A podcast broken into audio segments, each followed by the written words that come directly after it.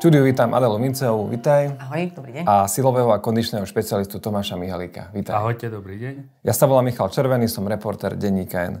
S Tomášom som sa posledné roky rozprával, aby sme mohli vydať knihu rozhovorov Pohybie liek, ktorá vychádza v týchto dňoch. Jej súčasťou je aj tento rozhovor s Adelou, ktorá cvičí pod Tomášovým dohľadom už viac ako 20 ročia. Áno. A, a vlastne áno, sme to teraz tak rátali. Ale treba aj povedať, že, že e, Tomáš, keďže išiel trénovať do zahraničia, tak ma v istom momente opustil a už, už tak na mňa dohliada a, a som v rukách kolegu. Hej. Ale, Ale pre... ako som bol minulé vo fitku, tak som vás videl spolu cvičiť. Nie, určite so mňou. Môžeme sa sa len rozprávať. My sa sa no. rozprávali, my sa bojíme, keď náhodou môj tréner nemôže, že dostaneme okay. náhradu uh, Miha tak, lebo to sú potom náročné tréningy. Ale nie je pravda, že vlastne Tomáš ma zachránil, zachránil zo, zo spárov, nepohyblivosti a omylov v pohybe. A tým, že sme to možno povýšili, takže e, na začiatku to bolo o jednotlivcovi a teraz v podstate tým, že máme takú, nazývame to športové rehabilitačné centrum, je nás tam viacej. A ja keď som odišiel preč, tak Adelka začala cvičiť s mojim kolegom Miňom a v zásade, keď to, my to tak hovoríme, že ostala u nás, ako hovoríme to množné číslo, že ako vo firme, keď to tak poviem, alebo v tej spoločnosti, že nie, nie je to jednotlivcov, aj keď teraz už hovorím, že dlho cvičí s ním. Ale to si dobre povedal, lebo vy máte vlastne, viem, že to, ja neviem, či to tu môžeme hovoriť, nemôžeme asi hovoriť názov, či tam, kam chodím. Asi to, to, Tomáš by to chcel určite, aby sme to Dobre, ale neurobíme to. Dobre, takže tam, kam chodím, tak vlastne naozaj je to kolektív, kde keď niekto nemôže trénovať, tak viem, že keď ma hoci kto trénuje, tak to má jednu filozofiu, jednu, jeden koncept. No, sa ešte dostaneme a myslím, že aj v knihe dosť podrobne spomíname. Ale Adela, nedostávala si ty otázky, ale nedostávaš, že, že prečo cvičíš, keď si chudá? Áno, to bolo kedysi, ale mám pocit, že už to vedomie ľudí sa trošku posunulo, že už tieto otázky nekladú, ale zo začiatku to bolo, že na čo cvičíš a vždy som mi povedala, že aby som, už keď som mala fakt nervy, aby som potom nevyzerala ako ty. Ale to bolo v období, keď som bola veľmi nepríjemná, už som teraz veľmi láskavý človek. Um, a ja som to vždy chápala tak, že to telo má byť pevné, lebo nie je nič podľa mňa ešte horšie, lebo ľudia môžu vyzerať aj pevne, môžu mať svoje rôzne rozmery, veď to je v poriadku, aj ako sa cítia, ale podľa mňa vyzerá hrozne, keď je človek chudý a ovednutý a atrofovaný. To je jedna z najhorších verzií, tak tomu som sa chcela vyhnúť. Atrofovaný, to čo, čo, čo, čo znamená v ľudskej reči, to máš? ja to som tu mala byť na to, že... To malo byť naopak, no. Vieš čo, teraz som ako pres, takú mal prednášku presne o naberaní svalovej hmoty ako takej a samozrejme, že ľudia to dostali do takého extrému, že, že príliš veľa svalovej hmoty chceme tak to je ten svalový bodybuilding a potom opačný, e, opačná vec je atrofia, alebo dokonca aj sarkopenia sa to volá a to je strata svalovej hmoty starnutím. Uh-huh. Nám sa po 40 po 50 proste z tej svalovej hmoty uberá niekoľko percent, proste každú dekádu a je to prirodzený, taký by som povedal, není to úplne prirodzený, ale je to jednoducho reakcia na nepohyb, dá sa povedať. Mm. A my proti tej sarkopenii, ale aj tej atrofii, lebo tá atrofia môže byť aj medicínska, keď náhodou sa zraníme niekde a láhneme si, alebo máme nohu v sádre, tak proste tie svaly ochabnú. A veľmi podobne, keď naše v podstate telo leží na posteli ako takej a nepôsobí proti tej gravitácii alebo proti tomu mechanickému napätiu, tak tie dávajú svalom ten impuls, aby boli aktívne. Takže ľudia, ktorí viacej ležia alebo sa nehybu, tak majú menej svalové hmoty a sú hmm. ochabnutí, keď to tak Ja som bola taká ochabnutá. Že tvoja motivácia bola akože byť trochu akože vytvarovanejšia, alebo ako by som to povedal? Rozišla som sa s frajerom, bol to taký náročný rozchod, takže vtedy ide cesta do fitka a mňa veľmi prekvapilo, že ja všetko robím v takých eh, hurá systémoch, ale toto mi vydržalo naozaj 20 hmm. rokov, zatiaľ teda myslím, že aj vydrží. Jediná vec, ktorú robím takto dlhodobo a myslím si, že je to aj vďaka tomu, ako sa cítim aj po tej eh, odbornej, ale aj po tej ľudskej stránke v rukách uh, Miha a, jeho družiny, tak by som to povedala. A ja som skôr tak vnímala aj, že už som, už som sa začala tak viac aj objavovať v tej televízii, že je to naozaj pracovný nástroj, že bolo aj veľa stresov a začala som už v, te, lebo v tom období to bolo o tom, ako nejak vyzerať. Ľudia sa tak akože pumpovali presne, ako si hovorila a ešte si možno aj niečo tak pri, pripichávali, aby lepšie vyzerali. Takže ja som cítila, že chcem nejak vyzerať, ale vnímala som už aj ten zdravotný rozmer. Že my sme taká rodina krí, krížiarov a mm-hmm. vždy bola u mňa táto náchylnosť na nejaké tie krížové problematiky. Takže som vnímala aj tento rozmer, že musím byť zdravá, pevná, lebo keď budem každý druhý deň seknutá, tak asi toho veľa nenarobím. No. A, ty, a ty si rovno išla za Tomášom, alebo... Nie, tá príhoda bola iná, pokojne môže povedať pán docent, lebo...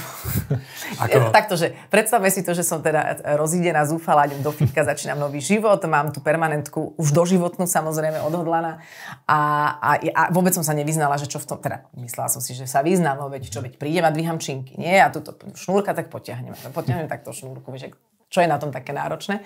Takže ja som mala pocit, že biceps robí človeka. Tak ja som stále sedela na také lavičke, stále som púfala bicepsy. A tento chodil okolo, čo som si nevšimla. Si bol študent, alebo ako to bolo? Ja som v 2002 som ti prosím ťa za, za, sa akože zamestnal ako v rámci brigády. No a vtedy sa pili odšťavené freše. Akože úplná hovadina, jak mraky, ale vtedy to bolo také, že in. No a prosím ťa, toto, jak sa hovorí kolegyňa, iš, na skotovej lavičke, to čo hovorí, tam furt takto cvičila biceps, urobila jednu sériu, oprela sa o barový pult, tak si popíjala ten frešik, že počúvaj, čo by som si ešte tak mohla tuto akože zacvičiť? Lebo ale na biceps iba. Ale akože moc sa v tom nevyznam. A ja hovorím, že si môžeme dať nejaký tréning. Niečo, tak nebolo to, že tréning, niečo som jej poukazoval a takto sa to možno zopakovalo asi dvakrát. A potom sme si proste dohodli nejaký akože spoločný tréning. Takže náhoda úplná taká... Bol to osud. Hej. Takže to bolo fakt, že len tak, no. Ale prepáč, ale ty si videl, že ja som, že, že asi tam bolo aj vtedy veľa stratených ľudí a ja som bola asi mimoriadne, že som skrátka stále sa zasekla na nejakom bicepse a ty si... 9 z 10 bolo stratených. Akože keď a mne si dal na šancu. Za...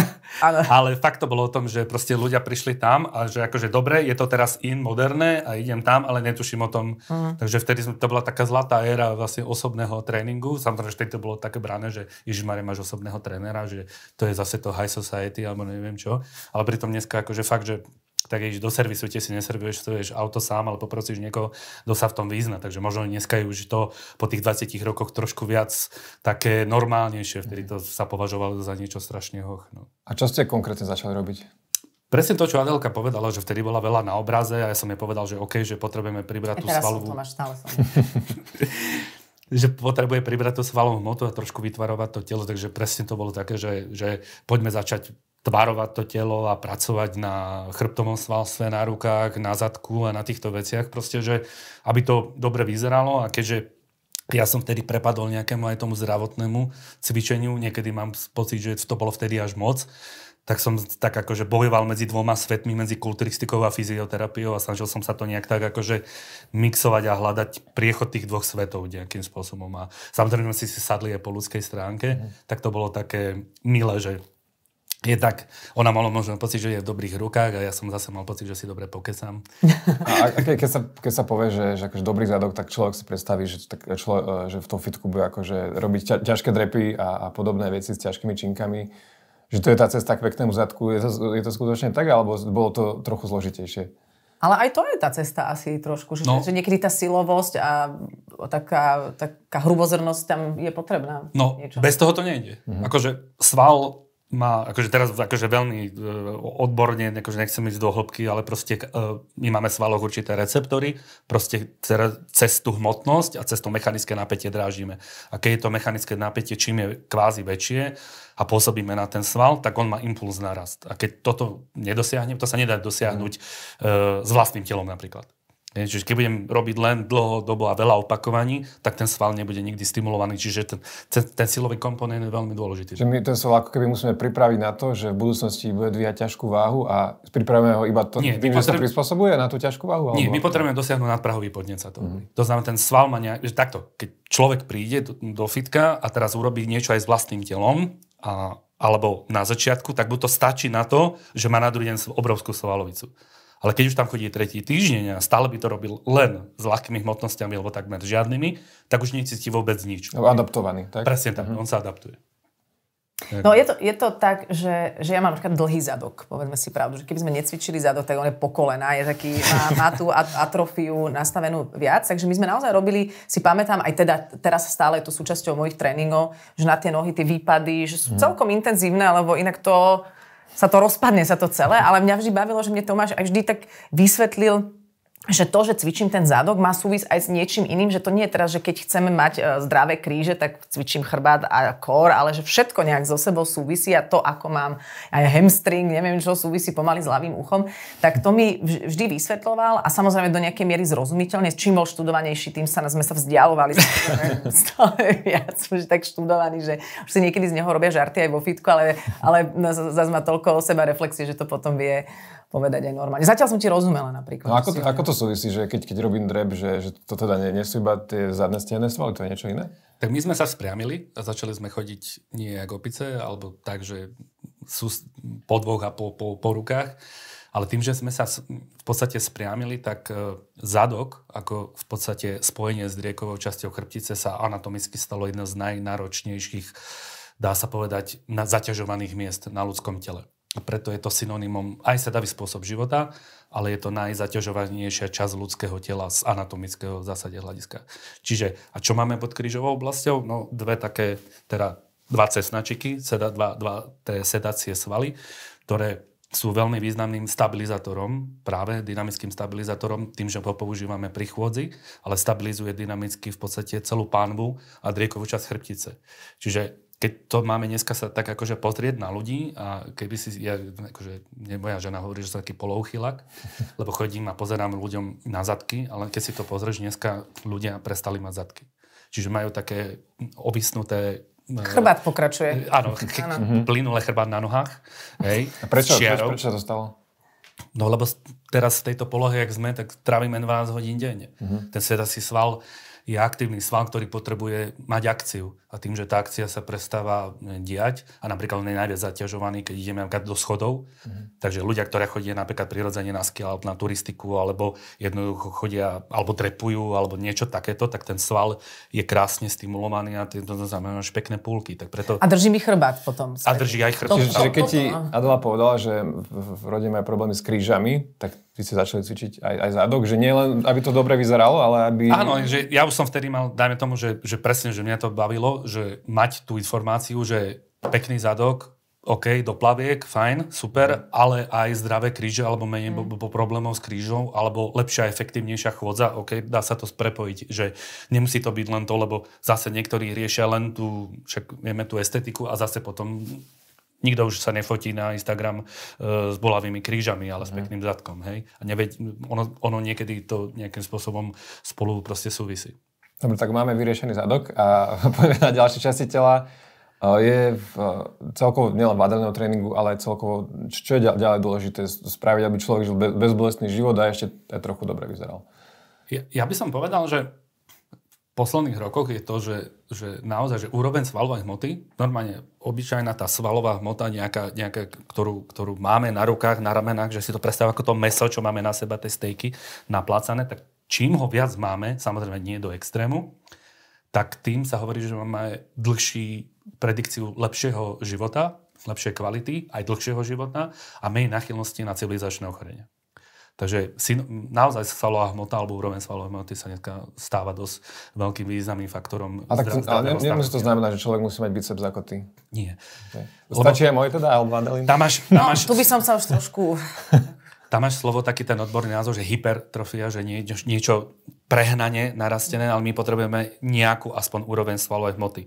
A ja to vždy hovorím, že my sme dneska také pitliky tuku, ktoré pohybujú cez že predstav si, že človeka, ktorý je, že mu zoberieš ten tuk, že mu ho znížiš na, na 5%, tak čo pod tým tukom bude, že koľko tej svalovej hmoty. A veľakrát je to tak, že tej svalovej hmoty je tam strašne moc e, málo. Takže ty potrebuješ v podstate mať uh, viacej svalov. Takže netreba to len brať ako nejakú tú efektívnu tú kulturistiku a fitness, ale ako si, mať, udržať si svalovú mocu poča, a silu počas celého života je synonymom ako zdravého starnutia. Ale s čím to súvisí? Lebo ako, viem si predstaviť, prepáč, že sú ľudia, ktorí sú nasvalení, ale povedzme dávajú do seba všelijaké aj chémie a aj, aj iné odbočky v tom živote si dávajú, ktoré úplne nie sú zdravé. Že či to je vždy, a že s čím súvisí to, že svaly rovná sa dlhý život? Je to spojené, pretože sval je nejakým spôsobom orgán, ktorý spotrebováva energiu a vytvára nám ako keby tú hormonálnu rovnováhu. Čiže tie svaly, ktoré my budujeme, tak samozrejme testosterón, rastový hormón a tak ďalej, všetky tie hormóny, ktoré nejakým spôsobom... To so všetkým súvisí. Tým presne tak, mm. to spolu súvisí. Tam je problém ten, že keď chlapci vysadia e, nejaké buď preparáty, alebo že je tej svalovej hmoty príliš zbytočne veľa, to telo si to dá do toho normálnu behom veľmi krátkej doby. Keď prestanú ľudia cvičiť, tak sa dostanú, že najprv sú nafúknutí, veľmi sprosto povedané, a potom sa dostanú do toho normálu. Takže ten normál je akurát. Nikto nehovorí o tom prehnanom, prehnané sa. Ja si myslím, že ten normál... Alebo aj tak adekvátne nášmu lebo my sme asi tiež... Adekvátne, že, že asi tiež nebudeme mať nikdy nejaké... Uh, áno. Že... Toto je tvoj normál? Uh, nie, akože nie? určite, že keby som... Teraz... Bereš preparáty? Proteíny. A asteroidy ešte. A keby som... A keby som, keby som áno, keby som prestal teraz, uh, tie, tak, tak sa, ja sa zmenším. Jednoducho, buď, problém je ten, že keby mi ešte narastlo brucho, tak budeme ešte... Uh, najhoršie je mať málo, málo svalov, veľ, veľké brucho, to je mm. úplne katastrofa. To nikto, najväčšia mora všetkých kulturistov. A toho som sa ja bála, preto som inak ešte odpäť toho, mm-hmm. toho bála, lebo ja mám tendenciu mať veľké brucho a celá chuda, takže akože pa, mhm. pavúčej podoby som sa bála. No. Ale ja si myslím, že ešte samozrejme, že, tá, že ono to súvisí aj potom e, s kvalitou toho pohybu ako takého, že ten svaly generujú nejakú silu, nejakú fyzikálnu veličinu, nejakú schopnosť a keď sa chceme presúvať my z bodu A do bodu B, chceme premanipulovať s predmetmi, však jednoducho nakopné tašky, deti, hoci čo, chceme niečo robiť, tak jednoducho aj tú silu potrebujeme a tá súvisí aj s tou svalovou motou. Takže ono to ide nejakým spôsobom dokopy. A samozrejme, ľudia potrebujú nejakú aj základnú mobilitu a všetky tie ostatné ešte mm. atributy, že darmo mi je svalová hmota, keď sa neviem zohnúť. Ano, a to som chcel spýtať, že, že teda rozdiel, že mať svaly, ako by mala Adela, keby cvičila iba ten biceps mm-hmm. a iba nejaký ďalší stroj, izolovanie tej svalové partie, alebo keď už cvičí cviky na celé telo, že či je rozdiel taký sval a taký sval, tak vybudovaný. Keby som tu sedel pred desiatimi rokmi, tak ti poviem, izolované cvičenia sú úplne mŕtve a jednoducho treba tu robiť len funkčný tréning, kde zapájaš všetko v 3D rovinách a tak ďalej. Dneska tu sedím, by som povedal, taký už viacej... Um, že by som povedal, že není všetko čierno-biele a bez problémov, keď chce mať Adela viacej svojho to robí, že izolovaný biceps, lebo keď ho urobí dvakrát do týždňa, uh, tak je to nezmení jej, že nebude chodiť ako robot. Nesmieme to stávať na hranu všetko, že treba robiť len také cvičenia alebo len také cvičenia. Takže treba si z toho, z každého z tej, z tej uh, metódy alebo z, tých, z tej, uh, jak by som to povedal, ponuky, ponuky stiahnuť to najlepšie. Mm, alebo sa to dá kombinovať asi. A dá sa to kombinovať. Mm. Že dá sa skombinovať cviky na ruky, keď chcem proste, aby som ich mal väčšie a ne, vôbec sa to nie, nejak nebije s tým, že stále môžem mať zdravý chrbát. Ale sa zrozumiem tieto otázky, lebo sa zase myslím, že pre tú funkčnosť je dobré, že, že, ne, že zažiť pre to telo tú fun- to funkčné cvičenie, aby ten sval pochopil, kedy je vlastne funkčný. A potom môžem občas robiť izolovanie. A t- pýtam sa v tom zmysle, že keby som robila len izolované cviky od začiatku, tak si to možno telo neposklada do nejakej funkčnej verzie.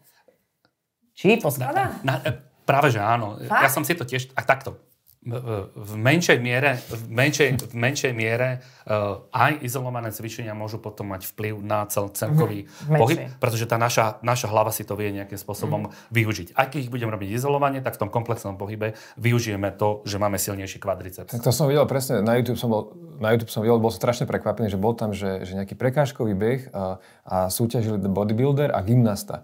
A ja som si myslel, že ten gymnasta úplne nabije toho, toho bodybuildera, ale ten bodybuilder bol akože že celkom, celkom zdatný a neprehral až tak výrazne. Akože, a čakal som, že to bude debakel. Hej. Akože uh, Kaž, z každej tej metódy, ktorú e, robíme, e, to není o tom, že ja keď začnem trošku robiť e, izolovanejšie cvičenia, zrazu budem pôsobiť jak robot. To proste tak mm. ne, nefunguje.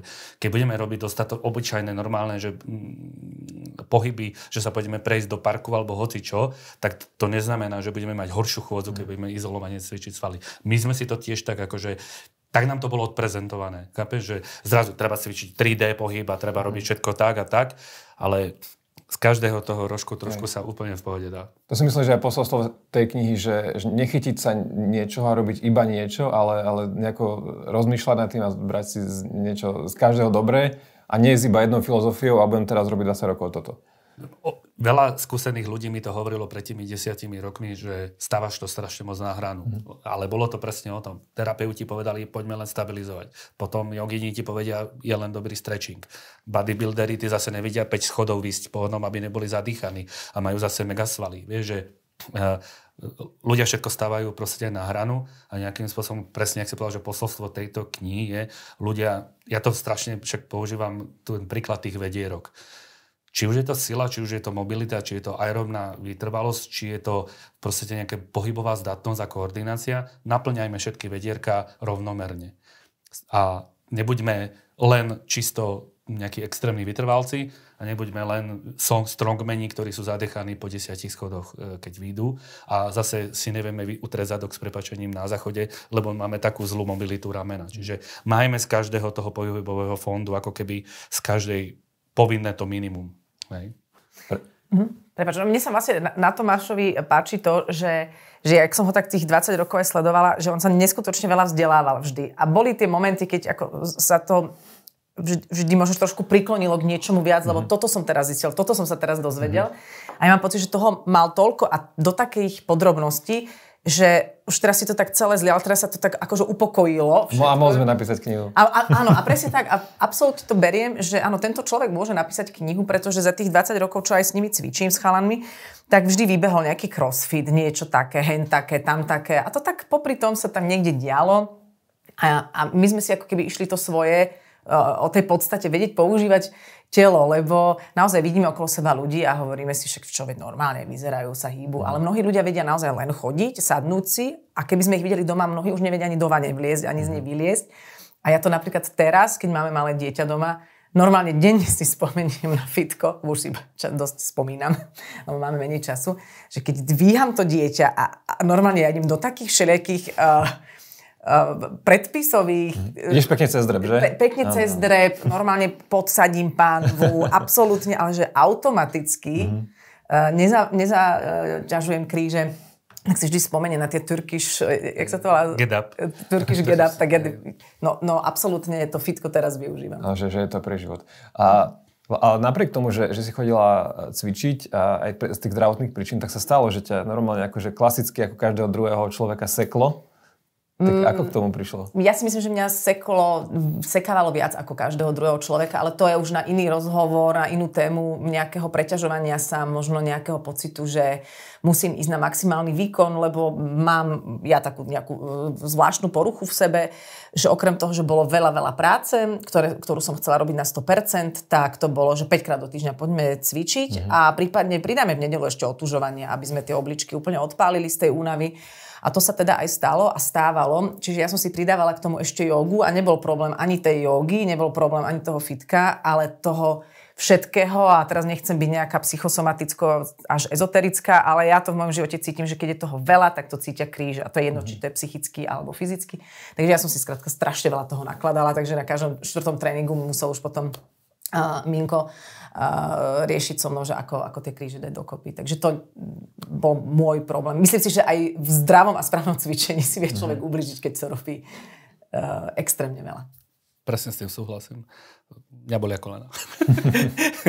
a je to presne, cítim to na sebe, keď, to, keď mám pocit, že zvládam všetko a je toho strašne moc veľa a presne, je to presne ten istý, že všetko veľa škodí. Uh-huh. Takže použiť zdravý, zdravý sedliacký rozum. A keď ho nemáš? Ja nemám zdravý sedliacký rozum. To ma, ne, ani ja to nemám. Ja no som, tak... že vždy ma volali, že som extrémista, že buď no, to alebo nič. Nezdravý extrémistický a, a, a, a mimochodom preto je to tam, že snažím sa aj poradiť tým ľuďom, že napríklad si tréner a máš problémy s kolenami. Áno, mám problémy s kolenami preto, že som nerešpektoval e, vtedy, keď som bol mladší, tie rady, ktoré si dávam, je, mm-hmm, som, ja, ja dávam tebe. Mm-hmm. Takže keď nebudeš rešpektovať to, čo ti poviem, dopadneš ako ja. Takže ber si ma ako, ber si ma ako zlý príklad. Nikto ti nepovie, že o 12 rokov, čo sa bude dieť s tvojimi kolenami, ale naozaj je to o tom, že ak nebudeš mať posilnené tie svaly okolo tých klbov a nebudú ťa držať, alebo máš tam, vymyslím si nejaké už teraz artrotické zmeny, tak je to tak nevyhnutný ten beh, že je to, je to pre teba taká aktivita, bez ktorej proste nemôžeš vydržať, že Ja sa mám pocit, že keď ľuďom doporučíš, a nechceš povedať, že zakázal, ale nedoporučil si im to, robiť to vo, vo veľkom objeme, tak oni majú pocit, že si aj tak nájdú niekoho, kto im aj tak len bude pritakávať na to, Mhm. čo, oni, mohli robiť, čo oni chcú. chcú. A ja hovorím, že však ale ja ti nechcem zle, len myslí na to, čo bude o 15 rokov. A chceš mať totálnu entoprotézu, alebo kok, jednoducho už koxy, ma- teda bedrové klby, že už majú koxartrózu. Áno, áno. A Je všetko, to teda odborné, a všelijaké takéto problémy, tak jednoducho je to len tým, že proste nechceme ten klub zaťažovať ešte, ešte viacej. A ty si mu tých 15 rokov, rozumieš, 4 krát do týždňa dával také, také šupy, že už potom e, nikto, nepoznám takého influencera, teda e, sú aj takí 70-roční influenceri, ktorí, ktorí cvičia, ale to je zase taká, také tie pekné príbehy, že ľudia mali, ja neviem, 68 a začali cvičiť, mm. že sa predtým nehýbali. A normálne ty vidíš tých ľudí, že do 5 rokov zhodili 20 kg, zmenili životosprávu a je pekné povedať, že nikdy nie je neskoro. Ale šetríme si... Ale možno práve preto, že len 5 rokov cvičili, sa nestili tak do, Aj to, ale hovorím, že, že, že, ako keby sme sa z dlhodobého hľadiska nepozerali na to telo. Mm-hmm. Nepozeráme sa na to. Každý chcete krátkodobé buď Magic Pills, vie, že, mm. že zázračné pirulky, alebo chcete výsledky proste hneď a nikto ne, ne to nebere ako nejakú investíciu do budúcnosti. Čiže Adel, tebe sa vlastne stalo to, čo profesionálnym športovcom, že vlastne oni, oni dennodenne športujú, ale asi si nerobila toľko regenerácie ako tí mm. najlepší. Do, to, do toho asi aj stres a, mm. a potom toto z toho sa stalo. Áno, áno, a to je asi naozaj na každom, aby, a pre, potom sa dejú tie kríže, aby to telo sa zastavilo, to sú tie signály tela do života, že hop, pr, za, zastav to. A, a absolútne s týmto súhlasím, že ja, to je, ja mám niekedy pocit, že ako s psychológmi, pretože veď sú aj dobrí tréneri, aj e, zmetení tréneri sú skvelí psychológovia a, a možno aj takí, ktorí nejdú úplne do podstaty. Takže keď ja nechcem ešte riešiť tú svoju podstatu, čo je napríklad to zdravé telo a čo bude o 15 rokov a rovno v tej psychológii, keď nechcem prevziať zodpovednosť za svoj život, tak budem chodiť k takému psychológovi, ktorý ma nechá sa vyrozprávať e, raz do týždňa 3 hodinky a tak môžeme prežiť celý život, lebo mne je tak dobre, tak potom si nájdú ľudia aj trénerov, ktorým povedia, môžeš behať, pokojne môžeš behať, jasne bež, e, lebo je dosť možné, že o 15 rokov už ani spolu nebudú v kontakte. A, a tak vlastne tá investícia do toho budúcna je pre nás všetkých vždy taká neuchopiteľná, že to je tak ďaleko, akože maximálna budúcnosť je fakt to leto a plavky a ďalej je to, že, a, a, že to bude v pohode. No. A zaznel jeden významný faktor, ktorý vlastne Adelka povedal, možno tak nepriamo, a to je faktor stresu. Že vlastne celé to, čo sme sa bavíme, o čom je nejaká forma stresu. A napríklad aj šport ako taký, alebo pohyb, je určitý stres na organizmus, akurát ten stres je mm, robený, e, by som povedal, kontinuálne a systematicky a tým pádom to telo sa môže adaptovať aj pozitívne. Ale žijeme aj v takom systematickom strese buď pracovného napätia, rodiny a všetkého ostatného. A my veľa, veľakrát akože máme pocit, že ten šport je len ten pozitívny stres. Ale oni keď sa spoja dokopy, a to sú také tie manažerské mm, srdcové infarkty, že človek, ktorý robí 14 hodín denne a nespáva, alebo odovzdáva termíny a odovzdáva nejaké pra- projekty, ktoré, ktoré musí a potom si to ide vykompenzovať ľahkým maratónikom. Mm-hmm. Hej. akože len tak, áno, akože medzi. A toto je preto srdce obrovský, obrovská, mm. obrovská záťaž. A my máme pocit, že to, že sedíme na zadku a ťukáme do klávesnice, že to vlastne není stres a je to obrovský stres. Mm. A potom tie tvoje kríže ste ako riešili? Keď, keď No, tak ja si myslím, že tam sa v, v rámci fitka robilo naozaj maximum a aj som ja už aj sama vedela, keď som cítila niekde, keď som bola povedzme mimo Bratislavy, že čo mám robiť, už som vedela také nejaké základné cviky. A, ale ja som sama vedela vždy, že to nie je problém nejakého toho nesprávneho športu, ale toho, toho mindsetu, ktorý je vlastne chorý, a, že máš pocit, že, že musíš všetko robiť na 200%, mm. lebo inak možno nemáš nejakú dostatočnú hodnotu, lebo zrazu, keď prestanem toľko cvičiť a prestanem toľko robiť, tak no a už len dva kroky a už budem vlastne mm, nevykonanie dôležitá, ne, neviem čo. Myslím si, že s tým mnohí ľudia bojujeme. Takže som sa, sa musela naučiť pochopiť, že aj bez mojich výkonov sa krúti svet a celkom, celkom no neviem, či sa krúti dobre, ale so mnou bezo mňa by sa krútila asi rovnako čudne. A to tak vedieť pustiť, um, takže to bolo asi to moje riešenie a aj chalani potom tak vydali, že niekedy, že ja som fakt išla do toho fitka cez takú únavu. Ja som tam vždy zývala, vždy. A už som aj tak vnímala, že dobre, toto už dnes nedávajme, pochoď si len tak na veslo, trošku poveslovať a už, už pomaly, niekedy som dostávala od nich menej pokynov, ako by som si ja pýtala, alebo som to celé prezývala. No. A keď, prepáč, a keď máme človeka, ten opačný prípad, možno teraz niektorí čitatelia a, a poslucháči a diváci a čakajú na to, že keď má toho človeka, ktorý práve sedí v tej kancelárii, nehýbe sa a toho sekne, tak e, tam, tam je aká cesta? Takže je to diagnostika, lebo ja neviem, prečo toho človeka seklo. Čiže spraviť tú anamnézu, môže to byť psychosomatika, preťaženie, môže to byť naozaj rela- platničková nejaká mm. príhoda, kedy tá platnička proste je mimo tej svojej uh, optimálnej, uh, toho optimálneho nastavenia, tlačí na miechový, miechový koreň a dostáva a ty dostaneš proste nejaké tie bolestivé signály. Môže to ísť hm, z dlhodobého... Pre... Chápeš, tých, tých, tých uh, variácií, že, alebo tých možností, že, že čo prečo to je, je strašne moc, uh, strašne moc veľa. Uh-huh. Niekto to má z nedostatku pohybu, niekto to má z prehnaného pohybu, uh-huh. niekto to má z, z nie dobrého pohybu. Takže, takže to je, to vždy, vždy je dôležité prísť na tú, na tú príčinu a neriešiť ten dôsledok iba. Lebo väčšinou sa u, u ľudí seklo ma, uvoľním, sekne ma zase, uvoľním, sekne ma zase a tak ďalej a tak ďalej.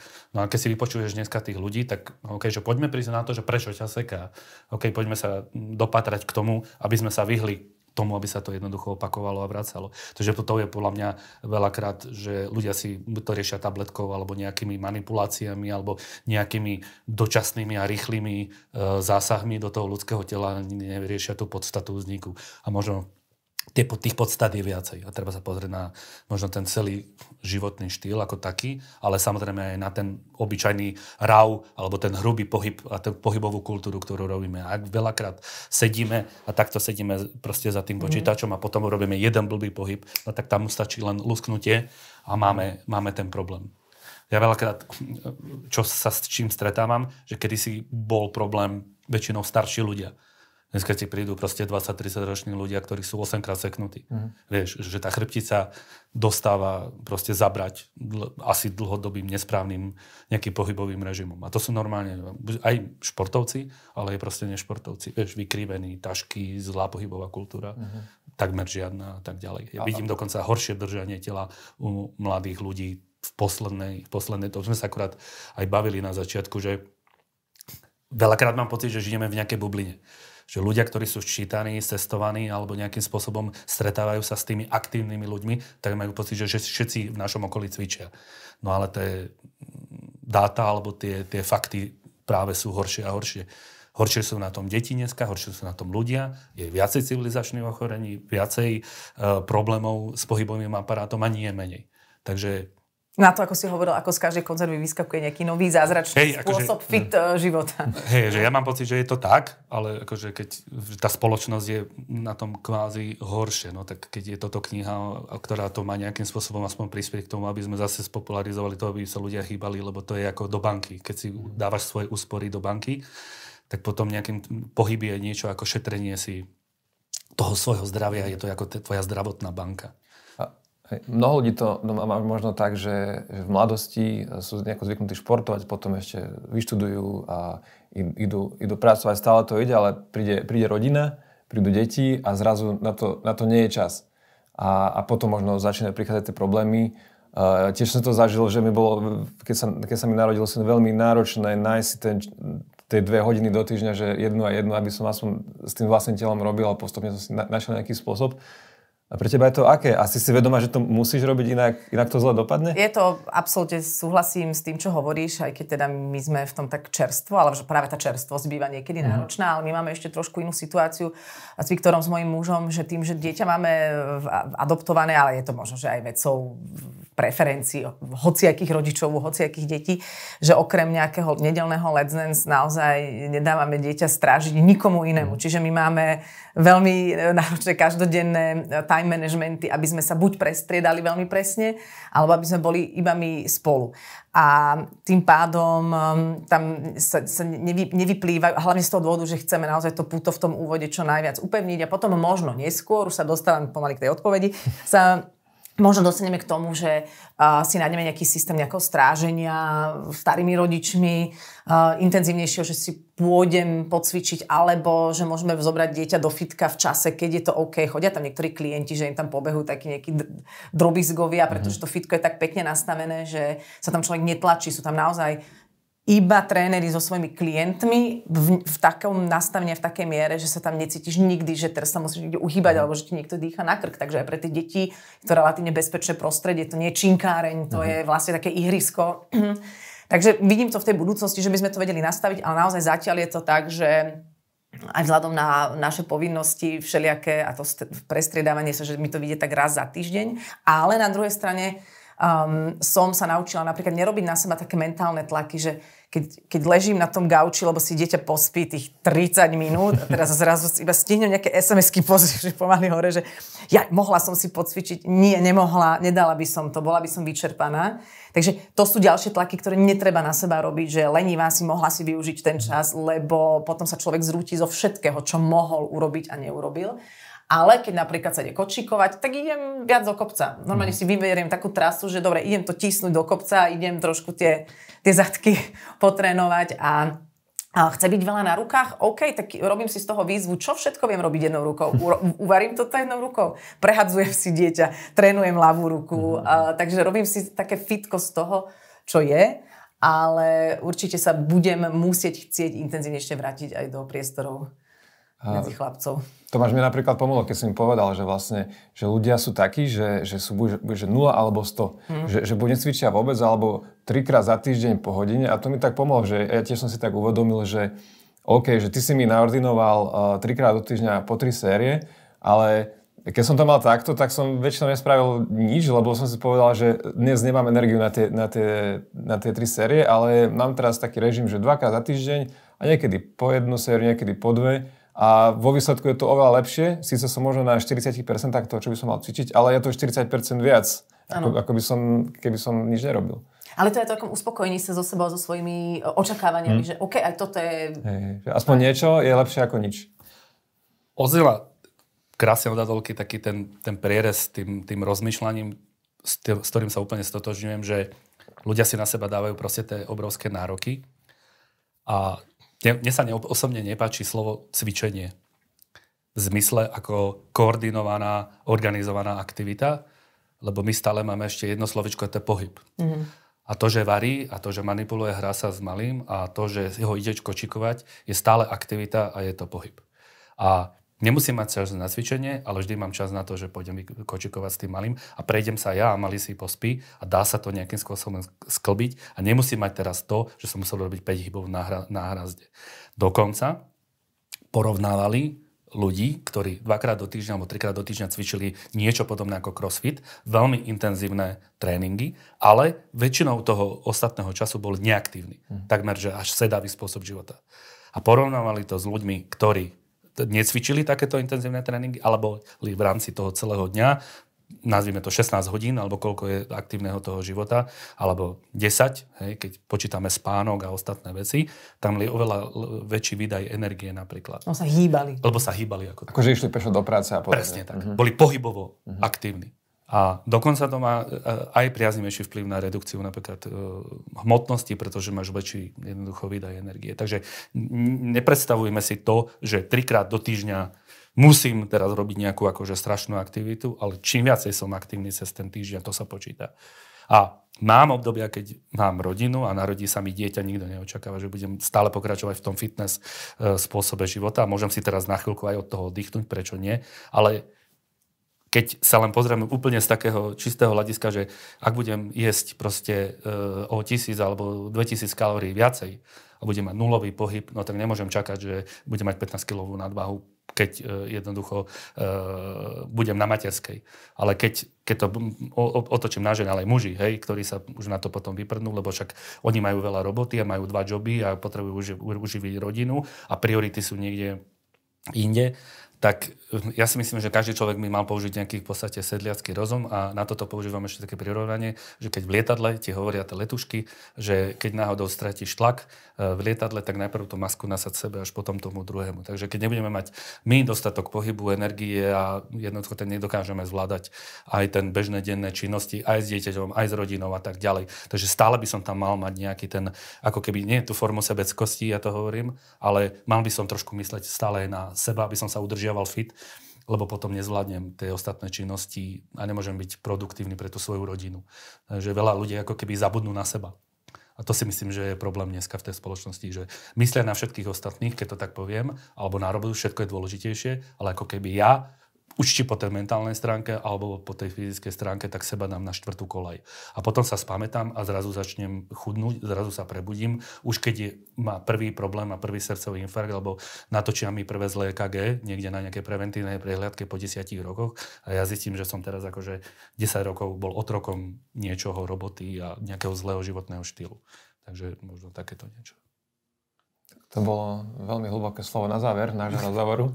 A mne ešte napadlo, pardon, že záver, že normálne rozmýšľam nad tým, že to je aj pre tie deti, aj keď hovoríš, že aj dnes mládež je na tom vlastne zle fyzicky, že robiť fitka, aby tam mohli ľudia chodiť s deťmi, nejak tak, aby tie deti vnímali to, že rodičia cvičia, že, hmm. že mať tak tu, ten návyk. A... To bol môj sen, že, že keď budem... Ja som to, to bol môj sen, že keď budem mať dieťa, alebo mám teraz syna, tak ja, mu, ja som není jeho trénerom, lebo proste viem, že to nedopadne dobre, nemám tú trpezlivosť, alebo budem mať, nemám tie prehnané nároky na schvál na ňo, lebo som si hovoril, že mám to naštudované, tak nebudem mu robiť presne to, čo vyčítam všetkým ostatným.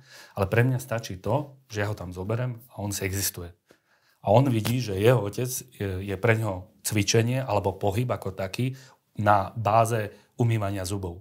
Pre nás to je, že my, my, my ráno... St- Mal by si dva, aj ráno aj večer inak. My ráno cez víkend staneme, akože jasné, že ja mám tie možnosti, ale je to geniálne, že my ráno staneme a mali sa e, proste pripraviť na to, je pripravený, že sa ide cvičiť. Hmm. O tom aj jak že proste je to, u nás je to v rodine ako nejaká bežná vec. A toto je, je podľa mňa je super, že to je jedno, či to je turistika a ľudia sú zvyknutí na ski alebo na turistiku, na hoci čo, ale keď deti vidia v rodičoch ten vzor, že pohyb je prirodzenou súčasťou bytia, tak je to podľa mňa obrovská vec, ktorú im môžu dať do budúcnosti. To môžem potvrdiť, že, že môj syn, ktorý má rok a pol, si už vie uh, pekne rozložiť tú podložku na cvičenie a vyrolovať si uh, lítka na tom, na tom rolleri. Čiže že presne, wow. presne chce robiť to, čo, to, čo vidí robiť kedy ide. A už spolupracuje s takým iným dieťaťom na klase. Aj nosí prilbu po pobyte tú cyklistickú, čiže... Tak mohol byť aj toto záver? Som sa do toho... No, ešte lepší. Akože taký... E, dobre, no, no, vstupujem do toho furt. Ďakujem, to bol Tomáš Mialík, silový a kondičný špecialista. Ďakujem. Adela Vincová, mm, Taká, cvičiaca. Prisediaca, cvičiaca, veriaca. Ak sa vám náš rozhovor páčil a z tak, takýchto oveľa viac a lepších rozhovorov možno nájdete a odbornejších nájdete v knihe Pohyb Bieliek, na ktorú nájdete link v popise tohto videu a podcasta. Videa a podcastu. Stu. Teraz to bol dobrý záver. No.